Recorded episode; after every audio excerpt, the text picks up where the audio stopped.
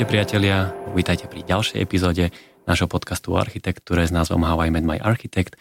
Ja som sa vrátil z môjho dvojmesačného pobytu v Barcelone, kde sa mi podarilo nahrať 4 unikátne epizódy, takže ak ste ich ešte, ešte nepočuli, tak si ich môžete v zoznáme pred touto epizódou nájsť. A posledná epizóda, ktorá bola ešte v Slovenčine, bola s Rebekou Pauliny Hodálovou, ktorá pracuje v ateliéri Sadovský a architekti a mne sa práve podarilo prepojenie týchto epizód. Kvalitná architektúra sa nezaobíde bez kvalitného stavebného materiálu. Všetko pre vašu stavbu a tento podcast vám prináša Wienerberger. Dnes bude mojim hostom v podstate jej šéf, zakladateľ tohto ateliéru Oliver Sadovský. Čau Oliver. Ahojte. Mali sme vlastne naposledy ten pohľad do ateliéru z Rebekinho pohľadu, teraz nám o tom porozprávaš ty zo svojho pohľadu ale veľmi rád by som začal ako keby trošičku takým krokom do histórie, pretože mnohí samozrejme vedia, že ty si začínal v ateliéri s Matušom Valom, súčasným primátorom Bratislavy, tak poďme si prosím ťa trošku povedať, aké boli tie vaše začiatky v tom tandeme Valosadovský architekt. Takže s Matúšom vlastne my sa poznáme od eh, základnej školy. V podstate potom eh, na nejakú dobu sa naše cesty, ne, ne, neviem, ne, nepoviem, že rozišli, ale už žil dlhšiu dobu v zahraničí a vlastne keď sme išli na vysokú školu, tak uh, sme obidva skončili na fakulte architektúry a tam vlastne sa zase naše cesty spojili a keďže sme prepojení nie len akože tou architektúrou, ale mali sme spolu aj, alebo máme stále spolu aj kapelu, tak bolo takým veľmi prírodzeným keby pokračovaním toho, že keď sme skončili školu, tak uh, sme si založili ateliér, ktorý sa nazýval celkom logický Valoen Sadovský architekt. Začali sme úplne v malom, ale zároveň sme mali aj kus šťastia, lebo sa nám podarilo vyhrať takú súťaž, alebo respektíve získať nejakú zákazku hneď. Tá súťaž sme robili ešte v škole a vlastne hneď po škole sme, uh, sme získali takú, uh, taký job na 21 radových domov pod Slancom. A vlastne ten, tento projekt nám pomohol trošku akože aj naštartovať ten ateliér a už odvtedy, a odvtedy sme sa vlastne odrazili a, a pokračovali ďalej. A nebali ste sa toho, že ste vtedy boli také mladé ucha a nič ste nevedeli? No, tak akože áno. Ako boli sme hodení do vody, musím povedať, a v podstate tá škola ťa na veľa vecí nepripraví, akože aj takých dôležitých a takých, akože, jak riešiť praktické veci uh, typu keby styk s klientom, urobiť cenovú ponuku alebo vedieť uh, dať dokopy projekt alebo pri, dať dokopy projekčný tím, takže všetko sme sa akože, učili za pochodu. Vždy tie začiatky sú také, uh, predsa len boli sme mladí a proste všetko, akože všetko bolo možné, tak to poviem, že všetko sa mohlo stať a všetko bolo úplne otvorené. Takže my sme vlastne sa chytili tej príležitosti, uh, išli sme do toho a proste s obrovskou neskúsenosťou, ale s veľkou chuťou sme sa do toho akože pustili.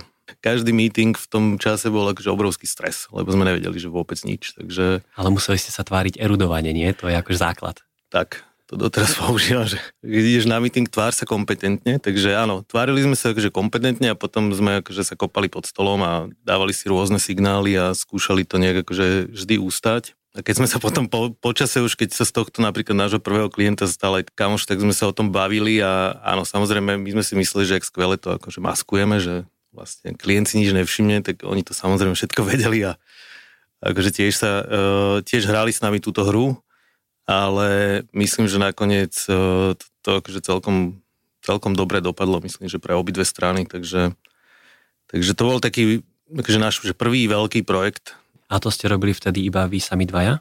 Nie, my sme dosť, dosť skoro už mali takých nejakých pomocníkov ateliéri. Ešte alebo... ste boli na škole a už ste mali... Ja, nie, to už bolo po škole. Súťaž bola, akože súťaž sme robili, keď sme boli na škole, ale už tento projekt ako keby pokračoval ďalej uh, už keď sme boli vonku zo školy. A potom samozrejme akože sme zabezpečovali celý projekt až po realizačný projekt, ktorý sme nekreslili my, ale mali sme, vyskladali sme normálne tým profesí všetkého. Uh-huh.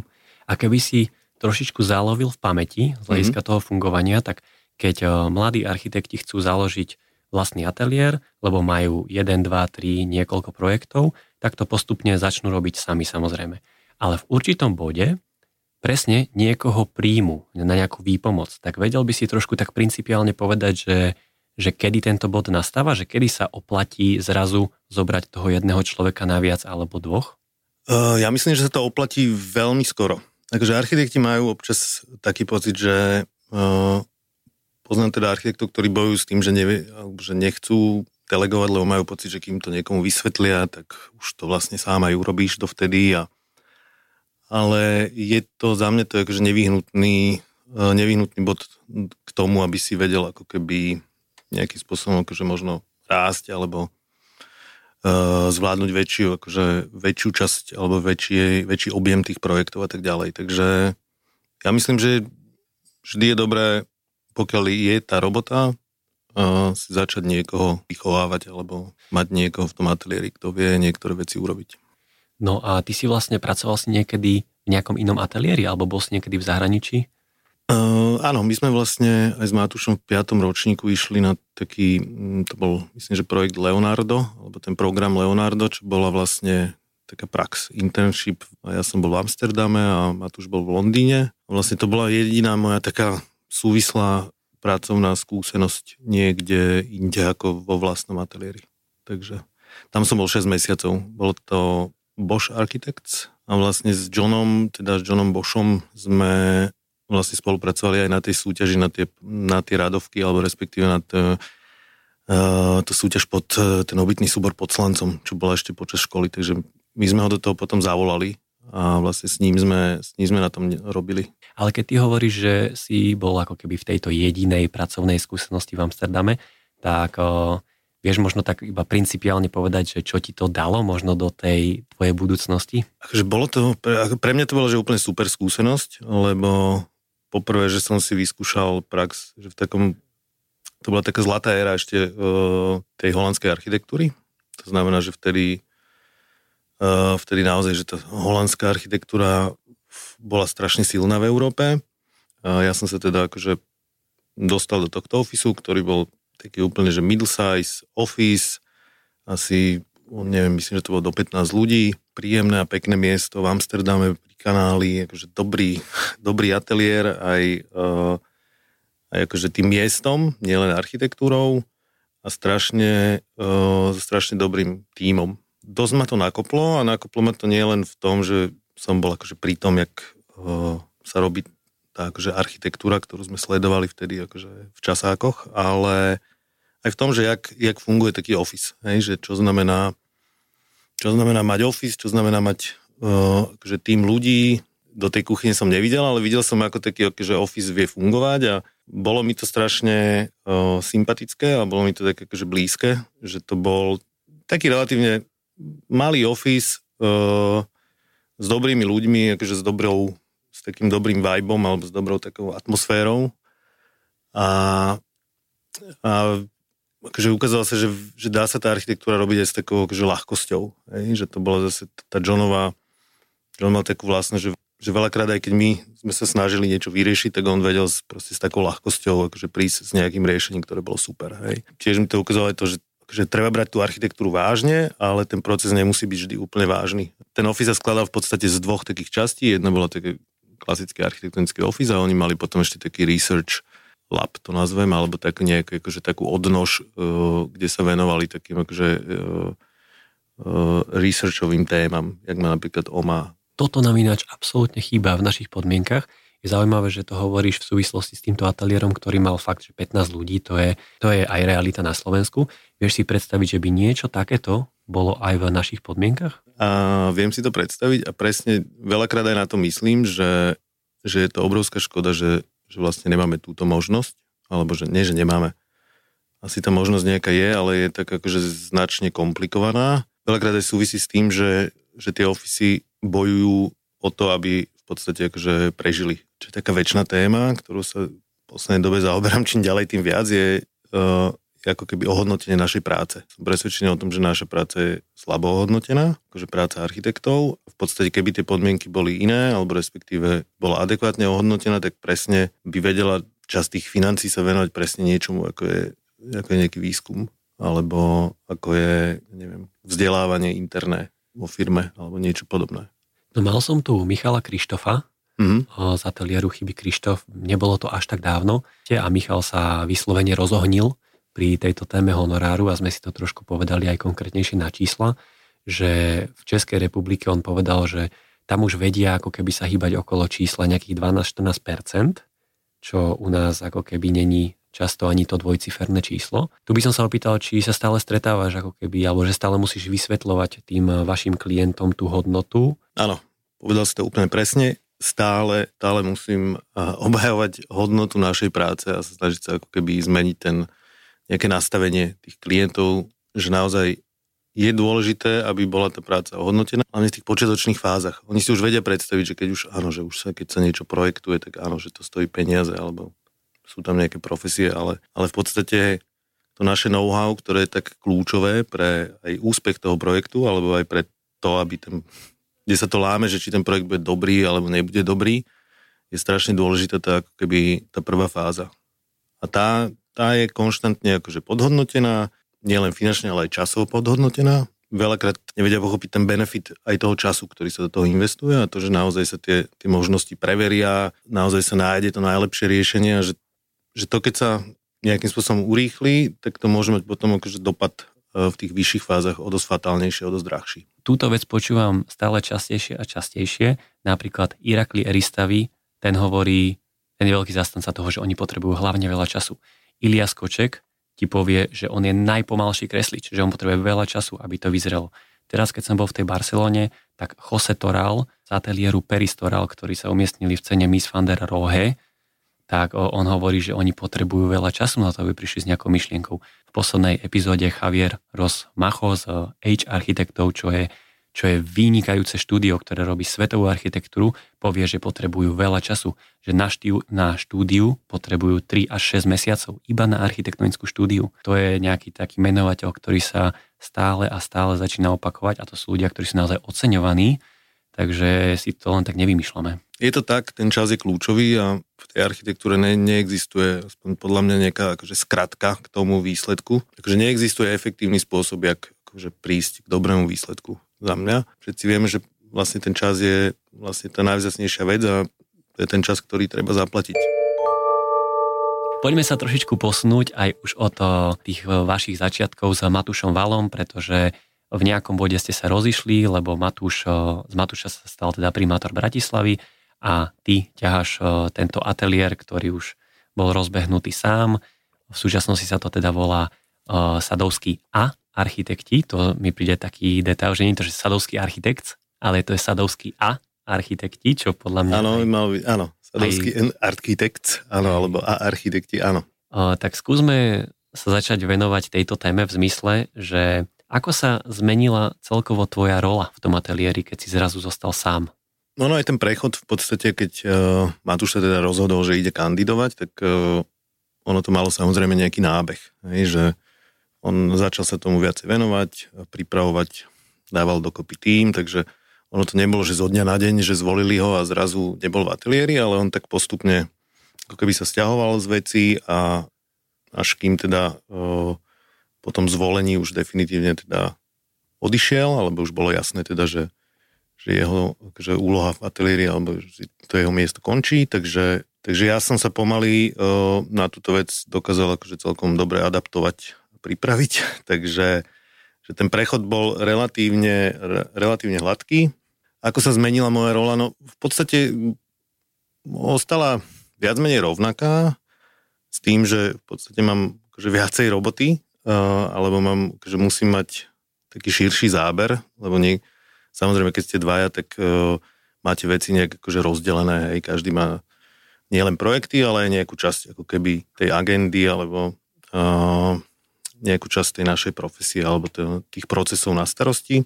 V jednom momente som skončil s tým, že vlastne musím zastrešiť všetko, takže postupne som sa to nejak akože na to adaptoval a učil sa a, a v podstate ešte taký akože ďalší taký vedľajší efekt toho bol, že keďže som sám teraz, tak uh, o dosť, ako keby som o dosť bližšie, mám pocit uh, tomu týmu, hej, že o dosť viacej ako keby som v nejakom spojení s tými ľuďmi, ktorí sú v ateliéri a sú pre mňa absolútne akože kľúčoví v tom celom.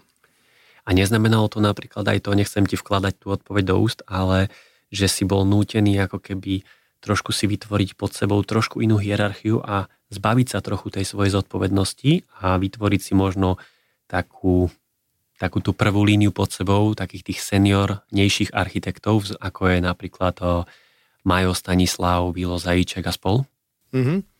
Áno, on ako na jednej strane nie, že bol nútený, ale ono tam nejaká tá akože hierarchia v tom ateliéri funguje, aj keď není úplne tak akože e, striktná alebo nejakým spôsobom na, napísaná alebo nastavená a funguje na základe nejakým takým prírodzenom základe aj tých skúseností a tej seniority, takže áno, sú tam ľudia, ktorí dokážu veľakrát suplovať tak, akože moju prítomnosť tých projektoch a ja mám absolútnu ako keby dôveru v nich.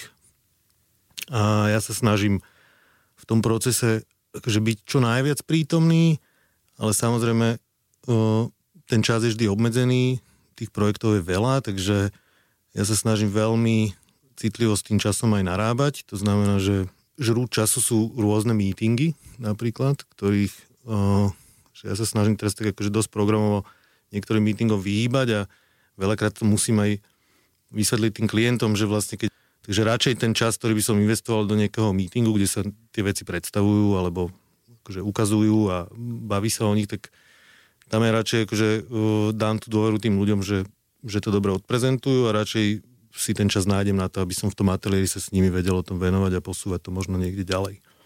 A samozrejme snažím sa vytvárať čo najlepšie akože podmienky na tú prácu, aby ľudia boli, aby sa cítili akože dobré, to, to považujem za strašne dôležité a je to možno niečo, čo som sa naučil aj v tom Holandsku, alebo čo som tak akože odpozoroval, že, že je strašne dôležité v jakom, že jaký, jaké prostredie si vytvárame, že uh, v tom ateliéri a jaké vzťahy, alebo a že či ten ateliér má nejaké, akože, poviem to, že hodnoty, alebo nejaké, nejaké veci, ktoré sú také, akože, uh, ktoré tých ľudí spájajú a to je pre mňa akože extrémne, extrémne dôležité a absolútne rešpektujem to, že áno, každý z tých ľudí v tom ateliéri je, je nejakým spôsobom svojský a iný, ale, ale spolu to vie fungovať a je dôležité, že spolu vieme vytvárať akože nejakú kvalitnú prácu. A to je super.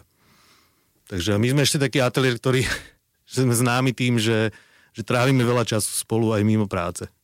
Takže to je, to je pre mňa strašne, to myslím, že aj Rebeka hovorila v tom eh, predchádzajúcom dieli, že áno, to trávime spolu veľa času, je to také akože možno nie je úplne bežné, ale pre mňa je to tiež veľmi dôležité, aby tí ľudia, že aby to nebola iba práca, hej, že aby to bolo aj niečo, možno niečo viac.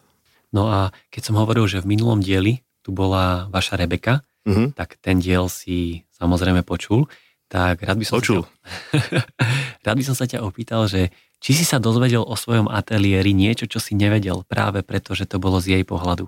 Určite, hej, niektoré veci Eh, som sa dozvedel hlavne z tých... Uh, uh, zo stavby. Zo stavby, hej, to sú také veci, ktoré sa ne, nepočúvali moc dobre, čo nesúvisia s ateliérom, ale s takou ako keby uh, realitou pozície ženy architektky v, tom, uh, v tomto prostredí, ktoré sa snažíme určite akože nejakým spôsobom zmeniť, aby to tak nebolo. Takže to, čo sa týka ateliéru, nie, že by ma tam niečo tak akože prekvapilo, že teraz, že OK, že moja predstava bola úplne iná, že jak to funguje a zrazu, takže nie nič ma tam neprekvapilo. To znamená, že máš stále veľmi dobrý prehľad o fungovaní v ateliéri, môžeme to možno že aj tak ukončiť. Váš ateliér je známy tým, že vy robíte od malej mierky až po veľkú mierku, čo je naozaj taká veľmi široká typológia, taká veľmi koncepčná otázka. Cítiš sa viac ako architekt alebo ako urbanista? Je to dobrá otázka. Nemám to zase až úplne tak oddelené akože v mojej hlave, že že OK, tak teraz som architekt a teraz som urbanista. My máme ten ako široký záber tých projektov z rôznych dôvodov. Jedným z nich je aj to, že tie veľké projekty veľakrát sú strašne únavné, v zmysle také, že sa ťahajú dlhé roky. Ďalšia vec, s ktorou tak zápasím, alebo s ktorou tak akože vnútorne bojujem, je tá pomalosť tej našej profesie, že tie, tie veci mám pocit, že trvajú stále dlhšie a dlhšie. A že v podstate tá prvá fáza je vždy taká akože euforická, keď sa to vymyslí a potom v podstate už tým procesom ten projekt sa iba zhoršuje veľakrát alebo sa zlacňuje a, a potom dojdeme k tomu výsledku, ktorý veľakrát trvá aj 7 rokov, hej, takže ono to je strašne ťažké udržať niekedy aj ten fokus celý ten, celé to obdobie a pre ľudí, ktorí napríklad taký projekt majú na starosti, je to dosť vyčerpávajúce, hej, že že mám človeka, ktorý u nás bol 7 rokov a v podstate teraz odišiel prednedávnom a v podstate bol celý čas hlavne, že na jednom projekte. Áno, a že ten vlastne ten čas alebo taká tá uh, nejaká monotónnosť toho, uh, toho pracovného, neviem, alebo toho zaradenia k tomu projektu vie človek akože dosť uh, za tie roky vyčerpať a preto jeden z dôvodov, prečo vlastne berieme, alebo že prečo máme záujem robiť aj tú menšiu mierku, je aj to, že veľakrát, ja neviem, poviem to tak, že sa robí nejaký interiér alebo nejaký rodinný dom, tak ten výsledok, okrem toho, že teda, že, že troška sa zmení tá mierka, ktorou sa človek zaoberá, hej, a, a zároveň vie akože rýchlejšie sa dostať nejakému hmatateľnému výsledku. Popri tom, ako máte tento široký záber, o ktorom sme sa teraz rozprávali, tak ste známi tým, že veľmi často robíte súťaže a aj v súčasnosti si mi hovoril ešte pred nahrávaním, že máte dve rozbehnuté súťaže tak ako sa dá toto stíhať? Pretože zase máte, nemáte tak veľa ľudí v ateliéri, ale že akým kľúčom vlastne prerozdeľuješ ten čas a prácu na to, aby ste mali čas ešte aj na súťaže a zároveň nenocovali v ateliéri? Toto je akože asi najnáročnejšia vec tejto našej profesii, že máme nejaký tím, ktorý je veľmi keby rôznorodý. Podľa toho, že čo je ich silná stránka, tak to robia. Niekto má rád tie súťaže, má rád akože takéto nasadenie, Niekto má rád zase akože väčší kľúd a je radšej v tých akože neskorších fázach toho projektu. Niekto má rád inú mierku a tak ďalej. Takže máš veľmi taký, akože, takú štruktúru veľmi heterogénu tých ľudí a potom to preložíš takou ako keby ďalšou riežkou alebo takou nejakou akože ďalšou štruktúrou a to sú také, že, že dynamika projektov.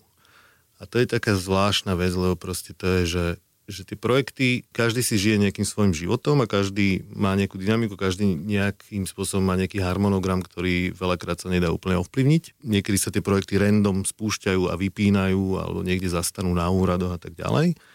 A vlastne, takže máš takéto dve veľmi uh, uh, nepredvídateľné veci a to sa snažíš teda akože ešte s, s, uh, preložiť s tým časom a vlastne ti vznikne to, že že úplne nie, nie je úplne možné plánovať. Že nevieš si úplne ty zariadiť, že mám taký plán, že dobre, že teraz budem mať toľko ľudí, potom musím prijať toľko ľudí, lebo tento projekt začne a tak ďalej. Uh, toto vôbec už neplatí. A že mám pocit, že sa to zhoršuje akože v tomto, že, že veľmi ťažko sa dá predvídať, že čo bude. Hej, že na jednej strane my sme závisli od toho, že, uh, že či máme väčšinu, väčšinu robot máme cez súťaže. Keď sa pýta, že jak sa to dá zladiť, tak poviem, že veľmi ťažko, lebo napríklad minulý rok sme vyhrali dve súťaže, ktoré mali štartovať, uh, ktoré mali štartovať v marci tohto roka. Ani jedna z tých akcií alebo z tých projektov nezačala. Bol na to nejaký akože už pripravený tým, ktorý sa mal toho ujať. Takže v podstate, čo sme my museli urobiť, alebo že iná možnosť nebola, bolo to, že preskúpiť ten tým a urobiť to tak, že sme zase akože sa vrhli do nejakých ďalších dvoch súťaží lebo zrazu akože tam vzniklo nejaké okno. A to je, to je vec, ktorá sa deje akože veľmi často. Takže prečo, e, keď sa pýta, že jak sa tie súťaže akože dajú stíhať, tak áno, dajú sa stíhať kvôli presne tej nepredvídateľnosti tých, e, tých procesov. A vlastne neustále musíš iba reagovať na nejaké akože, uh, veci, čo sa dejú v tých projektoch. Teraz, keď robíte súťaže, tak darí sa vám spať poslednú noc, alebo to hrotíte do poslednej sekundy, alebo už ste z toho vyrástli a normálne kultúrne to akože ukončíte deň predtým? Ako musím povedať, že tie súťaže dosť hrotíme. teda akože hrotíme v zmysle, že, že keď tú súťaž robíme, tak ju robíme že úplne na maximum a robíme ju extrémne veľakrát uh, asi aj neefektívne, ale tu opäť sa vrátim k tomu, že neexistuje podľa mňa efektívny proces, že buď to je dobré, alebo to je dobré. Takže robíme ju tak, že na ne trávime veľa času. To som chcel povedať, že uh, máme, vedieme si takú tabulku za posledné roky, kde máme akože, uh, vybilancované všetky súťaže, čo sme robili a že koľko hodín sa na nich strávilo a je to naozaj ako, uh, je to obrovské, obrovské množstvo akože práce. Už dlhodobo sa snažíme teda že nerobiť cez víkendy a nerobiť akože nočné. Samozrejme, pri súťaži sa tomu niekedy nevyhneme. No a keď máte takúto vybilancovanú štatistiku, tak e, aj z toho vypadlo, vypadol nejaký záver z tohto, že ako sa z niečoho poučiť alebo čo robiť lepšie? že keď chceme dosiahnuť dobrý výsledok, tak ten dobrý výsledok sa málo kedy dosiahne za krátky čas. To je asi taký najväčší ako... Tie súťaže vždy vygenerujú nejaký, nejaký, taký, akože nejaký mínus, hej, že v ateliéri a je to akože veľmi náročné pre ateliéry robiť tie súťaže, pokiaľ ich teda nevyhráš. Keď ich vyhráš, tak vedia ako keby uh, tak to malo zmysel, hej, ale veľakrát nestáva sa to často, aby si ich vyhral, ale... Že aký je pomer, lebo keď máte takúto tabulku, tak musíte mať aj teda výsledok, hej, že 1 z 10, 2 z 10, aký, aké je to číslo? Lebo... Ešte musím povedať, že dobrý, akože posledné, posledné uh, máme celkom dobrú bilanciu v tomto. je to viac ako 50% na to víťazstvo, myslím, z tých súťaží. Fakt? Aha, Lebo niekto hovorí, že keď vyhráš dve súťaže z desiatich alebo jednu z desiatich, tak je to akože úspech aj to. Ale čo sa týka červených čísel v súťaži, tak vy ste v červených číslach aj preto, pretože vy e, spolupracujete často s štúdiom, ktorý vám robí externe whisky, často je to štúdio Monolot, čiže keď si robíš takéto fotorealistické whisky, ktoré tak tie zhltnú niekedy takmer celý budget. Taká koncepčná otázka, že akú dôležitosť tomuto prikladáš robiť práve v spolupráci s takýmto E, štúdiom, ktoré vám dodá tieto profi obrázky. To, čo je dôležité v tej súťaži, je, že musíš vlastne za krátky čas to poprvé akože nájsť najlepšie riešenie v nejakom obmedzenom čase. A to je taká jedna vec. A druhá vec je, že ho musíš akože čo najpresvedčivejšie prezentovať. A my naozaj akože veľakrát robíme obrovský akože kus práce, e, že odovzdávame viac, jak je ako keby predpísané, alebo že snažíme sa ísť ako keby že keď už to máme a sme o tom presvedčení a veríme tomu, že toto je akože, akože super riešenie, o ktorom sme presvedčení, tak chceme do toho dať akože maximum, aby sme to, uh, aby sme presvedčili aj tú porotu alebo ostatných o tom. A k tomu patria že aj dobré vizualizácie. Tie súťaže už sú také, že už potom dávame, že all in, že vlastne dávame všetko, čo vieme dať, lebo už, už není cesty späť. Akože už ten náklad na tú súťaž je tak obrovský, že že asi naozaj, že nás nevytrhnú. Čo je ešte vlastne dobré, že spolupráca s tými externými vizualizátormi je to, že v podstate ty uh, veľakrát ťa to motivuje k tomu, aby si v nejakom bode urobil tie rozhodnutia, lebo musíš poslať model vizualizátorom a tak ďalej, takže je to vždy uh, je to vždy dobre takú fázu mať v tom projekte, že vlastne uh, že to v jednom momente pošleš a už potom sa to deje niekde na pozadí a ty sa venuješ tým ostatným veciam, ktoré, ktoré musíš do toho projektu akože doriešiť. No to je vlastne veľmi dôležité, že tým získaš čas, ale ako veľmi pred odovzdaním štúdie vy im to plus minus posielate, pretože zase tá ich práca je naozaj drahá, takže vy na to, aby ste z toho získali fakt, že to maximum, tak to naozaj musíte poslať relatívne dopredu, neviem, dva týždne pred odovzdaním, alebo koľko je ten čas im toto poslať, aby ste vy mali potom ten čas na doťuknutie a zároveň, aby ste dostali vynikajúce obrázky od nich. Toto sú samozrejme také akože väčšie, väčšie boje s nimi, že oni to chcú čo najskôr a my čo najneskôr, ale, ale vždy to je okolo tých akože 10, 10 dní pred odovzdaním, tak akože my sa to snažíme stláčať, lebo samozrejme akože do poslednej chvíle tam ešte niečo eh, ešte niečo robíme na tom 3D modeli, takže ale je to tých cca tých 10 dní. Ja som čítal s tebou rozhovor, v ktorom ty si sa na tému bývania ako takej hlavnej, hlavnej typológie, ktorá sa na Slovensku stavia, to znamená rodinné domy, bytové domy, tak konkrétne v, tej, v tom segmente bývania si povedal, že sa u nás hrá na istotu a že výnimočných projektov je menej. Tak čo si ty myslel? Toto hranie na istotu. Myslel som tým to, že vlastne ja som to vtedy hovoril aj v súvislosti s takým ako keby príkladom toho nášho projektu v Košiciach, že, že kedysi, keď ten trh alebo tí developeri boli menej skúsení, tak v podstate uh, veľakrát sa dali ako keby presvedčiť na nejaké riešenia, ktoré, ktoré boli nejakým spôsobom akože, nechcem povedať, že neštandardné, lebo boli to v, v nejakom kontexte úplne štandardné riešenia, ale dneska uh, je to už tak, že každý developer už vie presne, ako má vyzerať akože najefektívnejší ten byt, jak má vyzerať najefektívnejšia budova, aký má mať akože pomer fasády k HPPčke na typickom podlaží a tak ďalej. Akože je to už viac menej taká excelovská záležitosť.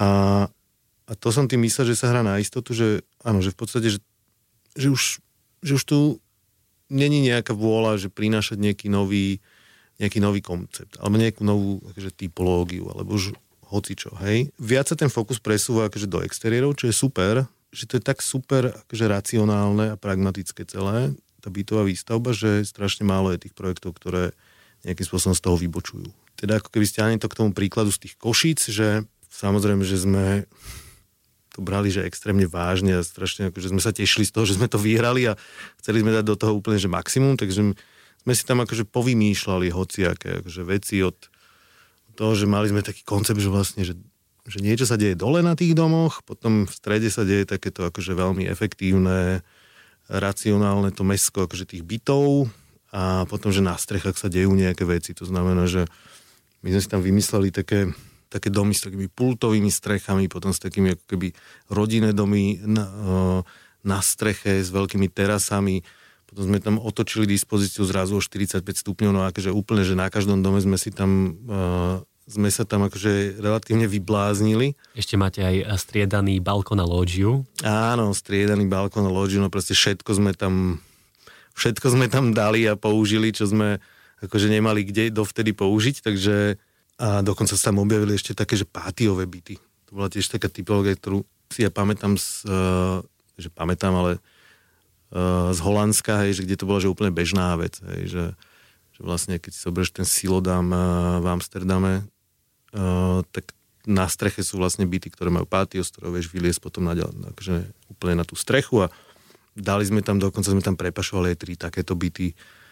Takže oni to normálne, že že postavili a vždy, keď tam teraz idem, že dobre, že je to taký malý zázrak, že, že sa to podarilo, akože samozrejme, že bolo tam kopec veci, akože neboli dobré a kopec veci, ktoré sme sa na tom naučili a dneska sme ich robili úplne inak, takže, ale keď to potom porovnám s tou druhou etapou, ktorá bola už odrážala presne tú akože skúsenosť toho developera, tú hru na istotu, tak presne to tam je pekne vidieť, že, že vlastne, že kde, kde sa to zlomilo tam išlo o to, že v podstate aj pre toho developera to bol prvý rezidenčný projekt na Slovensku. Že oni nemali žiadnu skúsenosť e, s, s bývaním. Chuť akože troška ísť po nejakej nevyšlapanej e, cestičke e, versus neskúsenosť developera, ktorému neza, nezasvietila tam niekde nejaká červená kontrolka, že halo, že to, tak toto není úplne akože asi efektívne a nebude to určite to najlacnejšie, čo môžeme tu urobiť tak akože týmito dvoma faktormi e, sa podľa mňa dosiahol tak akože celkom zaujímavý výsledok. No mal by si ako keby nejakú odpoveď na to, že aká by sa, ako by sa dalo zase trošku vystúpiť z tejto letargie, tej excelovskej tabulky a toho super efektívneho bytu, pretože to si na začiatku povedal, že my sme trošku tak zastagnovali a bohužiaľ oproti iným krajinám my vlastne robíme krok späť, pretože tam sa riešia úplne iné témy, ekológia, stávanie z dreva, proste to je niečo, čo je u nás totálny nonsens, možno sa ešte k tomu dostaneme neskôr, mm-hmm. ale že, že my vlastne totálne stagnujeme, tak eh, je zase úplne jasné, že nevieme spraviť teraz ten veľký krok dopredu, že musí to byť taký menší krok, ale, ale ako, ako bude vyzerať tento malý krok dopredu? Ako si povedal, že áno, dostali sme sa do také akože veľmi stagnácie v tomto segmente a veľakrát by stačilo možno iba, že nejak implementovať nejaké drobné akože, kroky aj čo sa týka uh, typológie tých, tých bytov, hej, že, že nesnaží sa teraz úplne urobiť nejaký akože, super experimentálny dom alebo nejakú experimentálnu typológiu, ale že, že proste nebáť sa niekedy, že kombinovať uh, kombinovať tú typológiu, nerobiť akože úplne, že tie klasic, najklasickejšie akože dispozičné uh, schémy, a možno si akože viacej otestovať ten trh, lebo podľa mňa to je také akože podceňovanie aj toho koncového zákazníka, že vlastne si myslíme, že vlastne on hľadá iba to, čo pozná, alebo že to, čo, to, čo ponúkajú a akože nejakými malými, malými akože krôčkami by sa to dalo podľa mňa testovať. Ja mám zase aj takú skúsenosť, že to, že musíš mať fakt dobrého partnera v tom developerovi, bez toho to proste nejde, ale že, že niekedy je to konkrétne o tom jednom človeku, o tom projekt manažerovi práve u toho developera, lebo však aj tam je samozrejme hierarchia. A tam je akože celý ten proces je náročný, čím väčší projekt, tým viacej ľudí, to je úplne jasné, ale že pokiaľ tento jeden človek nechápe tú tvoju hodnotu, to, tú hodnotu, ktorú ty prinášaš do, tým svojim projektom, tak ty ako architekt sa môžeš aj rozkrájať, ale keď tento človek to príjme za svoje a rozumie tej hodnote alebo tomuto krátkemu kroku dopredu, tak my vlastne vidíme aj zo skúseností, že v tom budžete na to priestor je, že to není tak teraz, že Excelovská tabulka, ale že tá hodnota sa tam dá naozaj nejakým spôsobom vložiť. Takže áno, že neustále presviečaš iba. Akože... Robili ste niekedy aj nejakú štátnu zákazku a ak nie, tak prečo? Štátnu zákazku sme nerobili zatiaľ a z jednoduchého dôvodu, že v podstate väčšinu zákaziek získame cez súťaže. A teraz nastal obrovský posun akože v rámci samozpráv a množstva súťaží, ktoré, ktoré samozprávy a mesta vypisujú.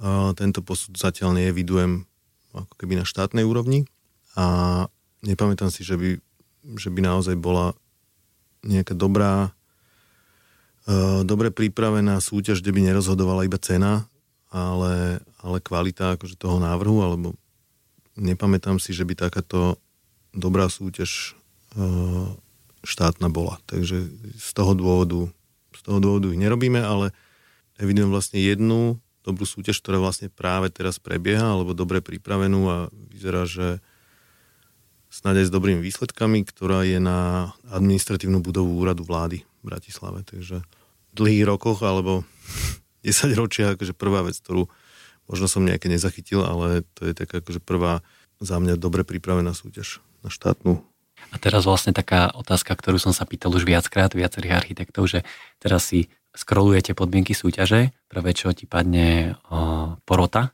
hej, že aká porota. A keď teraz vidíš aj celkom také, že príjemné zadanie, ale je to porota, ktorú absolútne vôbec nepoznáš, tak je to niečo, čo je u vás taký deal breaker, že kvôli čomu sa rozhodujete, či do toho ísť alebo neísť? Uh, priznám sa, že veľakrát áno, hej, že je to, je to jedna z, jeden z faktorov, podľa ktorého sa rozhodujeme, že či, či do toho ideme. Uh, samozrejme, že základným, základným faktorom je tá, to zadanie tej súťaže, hej, že, ale aj, tá, aj to zloženie poroty uh, vždy o niečom hovorí. Hej, že... že aj oni si dali námahu a zohnali dobrých áno. architektov. Áno, keď to tak poviem, že áno, uh, hovorí to aj o tom, hej, že, že niekto si dal tú námahu pri tých uh, že je to nejakým akože odrazom toho, že do akej miery sa tomu niekto venoval a, a jakú porotu akože dokázal dať dokopy. Neoddeliteľnou súčasťou tvojej aj práce je aj tvoja aktivita vo voľnom čase, pretože už dlhé roky, vyše 20 rokov si súčasťou hudobnej skupiny Para, veľmi známej na Slovensku, v ktorej je teda aj Matúš Valo, čiže, čiže vaše cesty sa v žiadnom prípade nerozišli ani v tomto smere, ale teraz otázka je, že ako sa ti darí stále zladiť a, a skoordinovať ten, ten pracovný život, teraz už keď si teda sám vedúci toho ateliéru s touto aktivitou hudobnou, ktorá je tiež veľmi časovo náročná. Skupina Para má tento rok 28 rokov. Je to strašne dlhá časť, je to taká akože úplne už uh, neoddeliteľná súčasť našich životov a keďže my sa vlastne nikto sa tou hudbou neživí, alebo teda, akože popri páre máme každý svoje akože zamestnanie alebo svoju nejakú akože profesiu, tak je to fantastické hobby, ktoré presne slúži na to, že vyvažuje veľakrát tú, tú serióznosť tej normálnej práce uh, niečím, čo není zaťažené žiadnou negatívnou emóciou. Hej, takže je to v podstate čistá radosť uh, z hudby, z toho, že vlastne sme spolu, že kamoši uh, tých 28 rokov a ja strašne mám rád ten princíp toho, akože toho hobby, hej, že to je taká ako strašne dobrá vec podľa mňa, že pre každého a že veľa ľudí to, aj u nás v ateliéri to pozorujem, že každý má nejak, nejakú tú svoju ešte okrem roboty, akože niečím, čím uh, vyvažuje alebo teda balansuje tú, uh, tú robotu a, a my máme teda túto hudbu a ono to tak beží na pozadí a kým akože naše životy sa tak akože celkom dynamicky menia, aj, že máme tu kapel 28 rokov, tak popri tom akože okrem toho, že sme vyštudovali, začali pracovať, neviem, deti prišli a tak ďalej, tak tá para ostáva stále tak, taká časová kapsula, ktorá je úplne, že odolná voči nejakým vonkajším zmenám a tak si to že žije vlastným životom. Teraz tu máme otázku z publika, ak to môžem takto nazvať. A minule som sedel so, so Števom Polakovičom z Kutkutu a hovoril som mu, že, že na budúce budem nahrávať s Oliverom Sadovským, tak som sa ho opýtal, že čo by sa Števo Polakovič opýtal Olivera Sadovského, že nech dá dať, čo, čo ho zaujíma. Števo sa teda pýta, no. že či máš stále v sebe takú tú paru, ako si mal na začiatku, hej, keď si začínal, že či ťa stále drží bdelého a či ti vlieva energiu, ktorú vieš zužitkovať pre potreby svojej práce, ktorú robíš teda excelentne. To som teraz citoval Števa, no a poď prosím ťa odpovedz. Veľmi milé, ďakujem Števo. Takže ja myslím, to je také super na tej našej profesii, že, že vlastne to človeka, že to baví akože stále viac a viac. Takže ja to tak na sebe pozorujem, že, že čím viacej ako keby sa človek učí o tom a čím viacej akože tých skúseností naberá, tak stále sa otvárajú také akože nové, nové svety aj v tej architektúre a mne sa to nie, ja musím povedať, že hej, akože tá chuť e, do tej architektúry tu stále je a vyslovene, že stúpa. Hej, že samozrejme, teraz keď to preložím s takou, že s tou každodennosťou, ktorá akože dokáže byť niekedy ubíjajúca, akože tá podstata tej našej roboty je fantastická. Stále tu je tá para, hej. No ale tá chuť stúpa napríklad aj tým, že si čím ďalej, tým viacej odbremenený aj od takých tých elementárnych uh, prác, ktoré si robil na začiatku a tým, že máš aj viacej skúseností napríklad a že aj tá tvoja rola, o ktorej sme sa bavili na začiatku, sa jednoducho mení na takú viacej manažerskú ako takú tú vykonávaciu. Áno, nie, že by som akože tú manažerskú rolu nejak ako e, sa v nej nejak vyžíval, ale, ale skôr je to o tom, áno, že tá skúsenosť ti, e, ti dopraje to, že vlastne že ťa niektoré veci tak už akože moc neprekvapia a nerozhodia, hej, že, a, že už v podstate sme skúsili už bárščo aj v rámci akože tých, e, tej našej praxe alebo tých projektov, že, že kým na začiatku, jak som to aj hovoril, že, že to bolo v podstate veľmi stresujúce, lebo si cítil, že vlastne nemáš tú skúsenosť, nevieš, jak reagovať v niektorých situáciách, nevieš. Tak teraz už som taký, že už uh, málo čo ma tak akože uh, rozhodí a zároveň, áno, že stále tie veci, ktoré súvisia s tým chodom ateliéru, akože musíš riešiť, myslím, že to stále patrí, akože je to, pat, je to proste čas mojej roboty, akože to, tomu sa ne, nedá vyhnúť, že proste áno, je to súčasť toho celého akože balíka, ale čo je, čo je dôležité, že si eh, čo si nechcem nechať akože nejakým spôsobom zobrať alebo uvidieť ten kontakt s tou ako keby s tými projektami a s tou tvorbou ako takou, že to je, že to je pre mňa úplne že najvzácnejšie, že najlepší deň mám vtedy, keď proste ho strávim v ateliéri a chodím od e, človeka k človeku a pozerám si a bavíme sa o tom a jak sa tie projekty hýbu a proste ako, že keď naozaj môžeme mať taký akože fokus veľmi sústredený akože deň. Tak čo, poďme si trošku teraz niečo povedať už ku konkrétnym projektom, ale ja som si vybral napríklad eh, projekt eh, Mlínske nivy, čo je veľký projekt v Bratislave. Vy ste vyhrali súťaž. Je to veľký rezidenčný komplex, ktorý ste vtedy robili v spolupráci s Marco and Placemakers. Tak eh, tento projekt už je rozbehnutý, poviem, niekoľko rokov. V akej fáze je vlastne tento projekt? Je v takej akože chôdzi, by som povedal. Je, áno, je aktívny už niekoľko rokov. My sme, ho, my sme tú súťaž vyhrali v roku 2020 to bola vlastne taká, to bola súťaž, ktorá presne ak vypukol, že COVID, tak e, vtedy oni vyhlasili, alebo nejak úplne, že paralelne s tým, takže ono sa to robilo úplne, že v zvláštnych akože podmienkach tá súťaž. Takže rád na to spomínam v tom, že v podstate to bola súťaž, kde sme, že takmer celý ateliér sa do nej zapojil. Robili sme to všetci na home office No, neviem, však asi ste to zažili aj vy u vás ináč vlastne. Však my sme to čase, tiež robili. to tiež robili. Ale mám na to akože také celkom živé spomienky a, a to bolo presne také, že takéto obdobie tej neistoty, keď proste projekty sa stopovali a, a vlastne tiež sme, že nemali inú možnosť, že dali sme do toho, že úplne, že maximum a teda podarilo sa nám to vyhrať, robili sme to s Igorom a ten projekt momentálne sa nám podarilo asi po dvoch rokoch uh, dať dokopy dúrku takej prvej etapy. A koľko to má etap? Není to ešte úplne jasné. Bol to taký akože veľmi dlhý, zdlhavý proces, kým mm-hmm. sa toto dokázalo ako vyexpedovať. A celkovo, celkovo to je taký ako obraz tej pomalosti tej našej profesie, ktoré ktoré zase nepridávajú ani tie úrady, ktoré v poslednej dobe akože extrémne komplikujú presne tieto. Súčasťou vášho konceptu je to, že by sa vo, vo vnútri tohto projektu mal nachádzať akože veľký park a mal by mať v sebe zakomponované rôzne udržateľné a ekologické princípy a prístupy.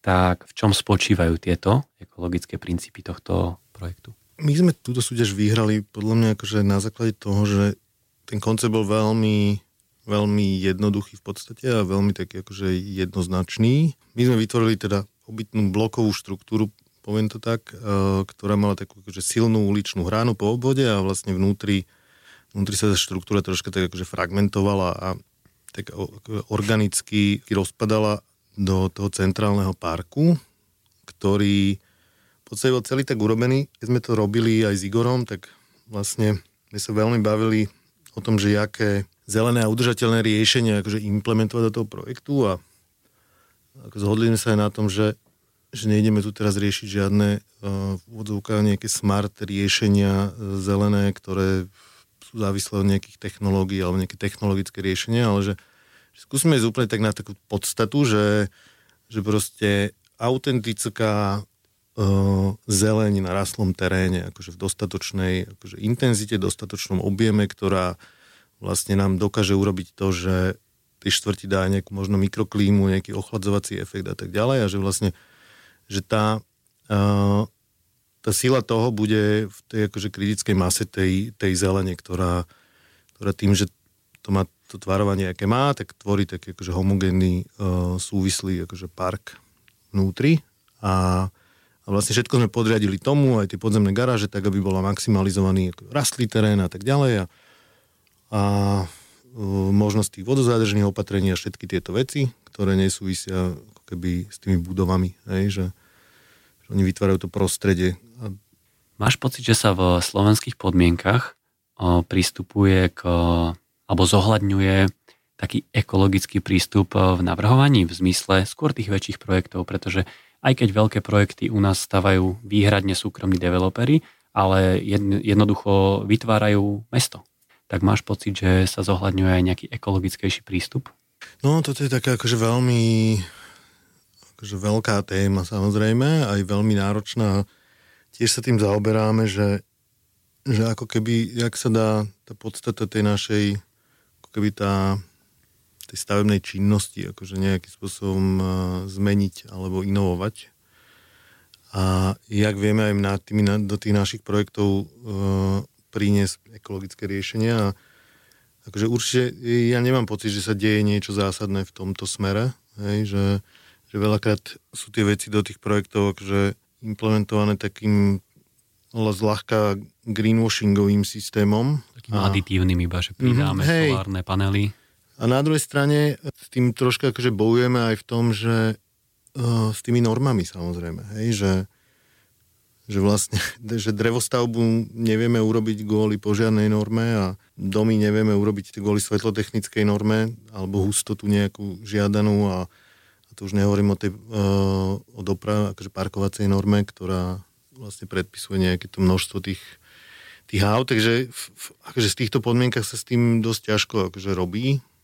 Akože troška s tým bojujeme, musím povedať. Keď hovoríš o takom problematickejšom navrhovaní v našich podmienkach, tak vy ste mali možnosť aj navrhovať v zahraničí. Konkrétne máte za sebou aj také menšie stavby v Kambodži, milý rodinný dom alebo care centrum v Kambodži, mm-hmm. tak aké je to navrhovať v úplne iných podmienkach, ktoré síce nepoznáte, nepoznáte ich normy, ale zároveň máte vo veľa smeroch rozviazané ruky, ako napríklad v tepelných izoláciách a v takých veciach. Takže považujem túto skúsenosť našu akože s tým stávaním v inom klimatickom pásme za úplne akože jednu z najlepších, čo máme, že je to v podstate taká ako veľmi milá, to nazývam, že taká anomália v tej našej práci. Strašne to bolo dobré. V podstate malo to také dva rozmery, že jedna je, jeden je ten, že keďže sme to navrhovali akoby odtiaľ to tam a nemali sme na to žiadny dosah, tak zrazu to bolo také veľmi oslobodzujúce v tom, že, že keďže ten proces nevieš nejak ovplyvniť,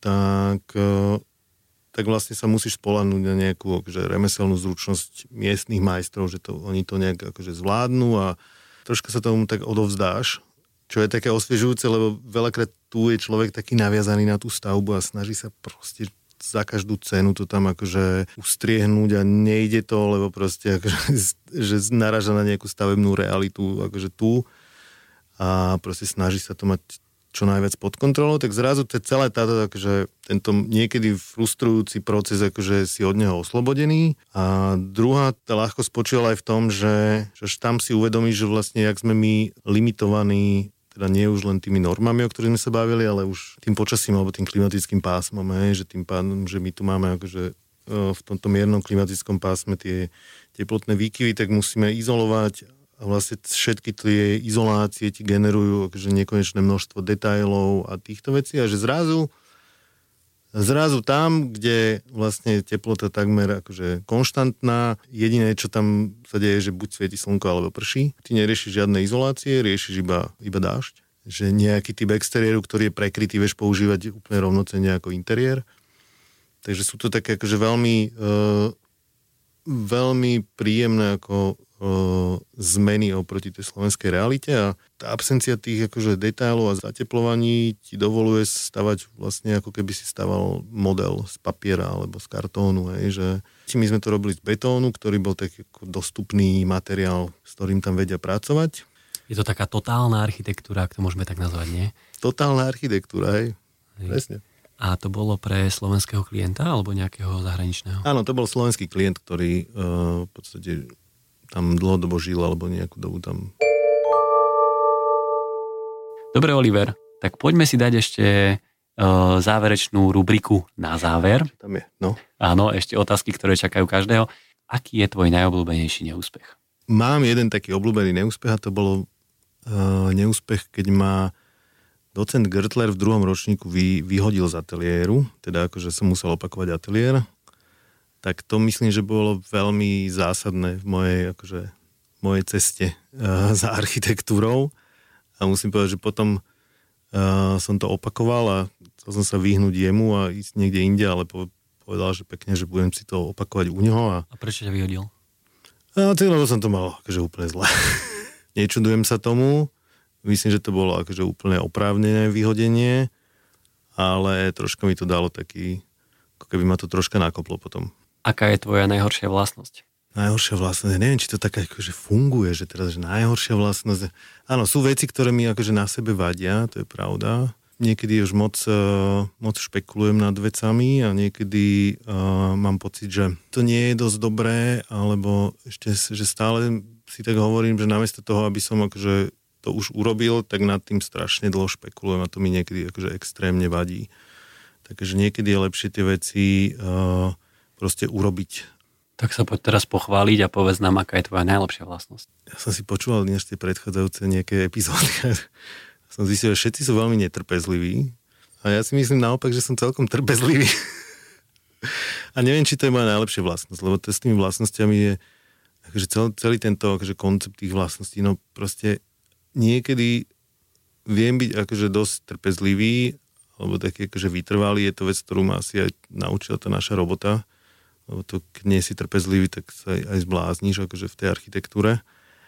Ale niekedy aj tá, akože to, čo sa môže javiť ako dobrá vlastnosť, vie byť uh, nakoniec aj prekážkou, že presne, že, že možno som trpezlivý a potom uh, prepasiem nejakú vec alebo niečo, alebo že nechám sa akože dlhšie, áno, že to možno až tak moc akože preváram niektoré veci.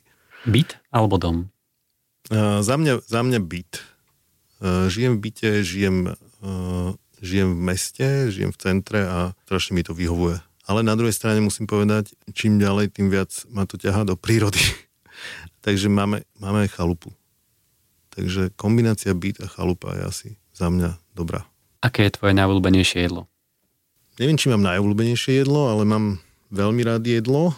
Či už je to akože veľmi jednoduché, alebo nejaké super sofistikované uh, fine diningové menu, tak e, proste musí byť iba že asi že z kvalitných súrovín a dobre pripravené, ale e, v podstate nemám neobľúbené jedlo, som zistil. Naposledy som jedol vynikajúcu plnenú papriku a to musím povedať, že to je jedno z mojich akože obľúbených jedál. Takže potrebuješ cítiť lásku, že to jedlo bolo robené s láskou. Presne tak. Súrovín. Presne, že kvalitné súroviny a veľa lásky a potom som happy za kýmkoľvek akože typom jedla. Máme tu v štúdiu rozjedené kávenky a kakaové rezy, pretože Oliver si nekupuje, neholduje týmto sladkostiam, ale teraz ich tak čerstvo znovu chutnal, znovu si pripomenul ich chuť, takže poďme prosím ťa pekne autentický Oliver, čo ti viacej chutilo, kávenky alebo kakaové rezy? Že sladkostiam holdujem, musím povedať, bohužiaľ, ale uh, teraz som ochutnal teda aj obidve tieto a som v týme kakaové rezy. Ináč kebyže ešte sú tie kakaové rezy extra kakao, tak tie mám rád. Posledná módna otázka na záver. Sadovskí architekti sú. Vy veľmi často chodíte v čiernom a vôbec to tak není, teraz kýveš hlavou zľava doprava. Prečo si myslíš ty, že architekti nosia čiernu farbu? Chcel by som vyvratiť tento hoax o našom ateliéri. Nemám ani kúsok čiernej na sebe momentálne. A naozaj nikto nechodí, nie že nikto. Takže občas chodia samozrejme v čiernom, ale v našom ateliéri uh, mám pocit, že to je až akože veľmi farebné veľakrát a ľudia sa tam neboja akože odvážnych kúskov. Prečo architekti nosia čiernu? No áno, ja nosím veľa čiernej, lebo je to proste vec, akože na to je tisíc teórií samozrejme. Čiže je nejaká kniha o tom, myslím, že vyšla, že jedna z nich bola také, že áno, že, že architekt robí strašne veľa rozhodnutí a proste to je to posledné, čo chce, aby robil ešte nejaké rozhodnutie, čo sa týka šatníku, tak ako, áno, že toto je jedna vec, ale druhá vec je, že za mňa to je, že tá monochromatickosť robí tomu takú, ako keby tú silu, takú tú jednoznačnosť. Že to je vlastne tá jedna farba, hej, že to je také ako to, čo veľakrát akože my aj hľadáme v tej architektúre, tak nejakú akože jasnosť a jednoznačnosť, tak to je tá čierna alebo tá monochromatickosť to pre mňa akože znamená a tým pádom by to nemuselo byť čierna, ale môže to byť aj akože keď sa dáš komplet do uh, rúžovej alebo žltej, tak to je rovnako ako keby, že silné, že nie je to nenápadné, podľa mňa akože tá monochromatickosť z toho robí takú tú, akože tú silnú vec. No tak sme sa postupne naozaj už eh, dostali na záver. Tí, čo ste nepočuli diel s eh, Rebekou Pauliny Hodálovou, tak si pustíte aj ten. Potom, keď si pustíte diel s eh, dnešným hostom Oliverom Sadovským, tak získate možno aj taký lepší, lepší pohľad na celý ateliér sadovskí architekti, ako fungujú a, a ako pristupujú k práci. A tebe, Oliver, teda ďakujem, že si si dneska našiel čas a mám taký veľmi úprimný pocit, že, že si nám tak pekne predstavil tú, tú vašu tvorbu a, a aj s takou takou milou skúsenosťou si nám porozprávala. Kvalitná architektúra sa nezaobíde bez kvalitného stavebného materiálu. Všetko pre vašu stavbu a tento podcast vám prináša Wienerberger.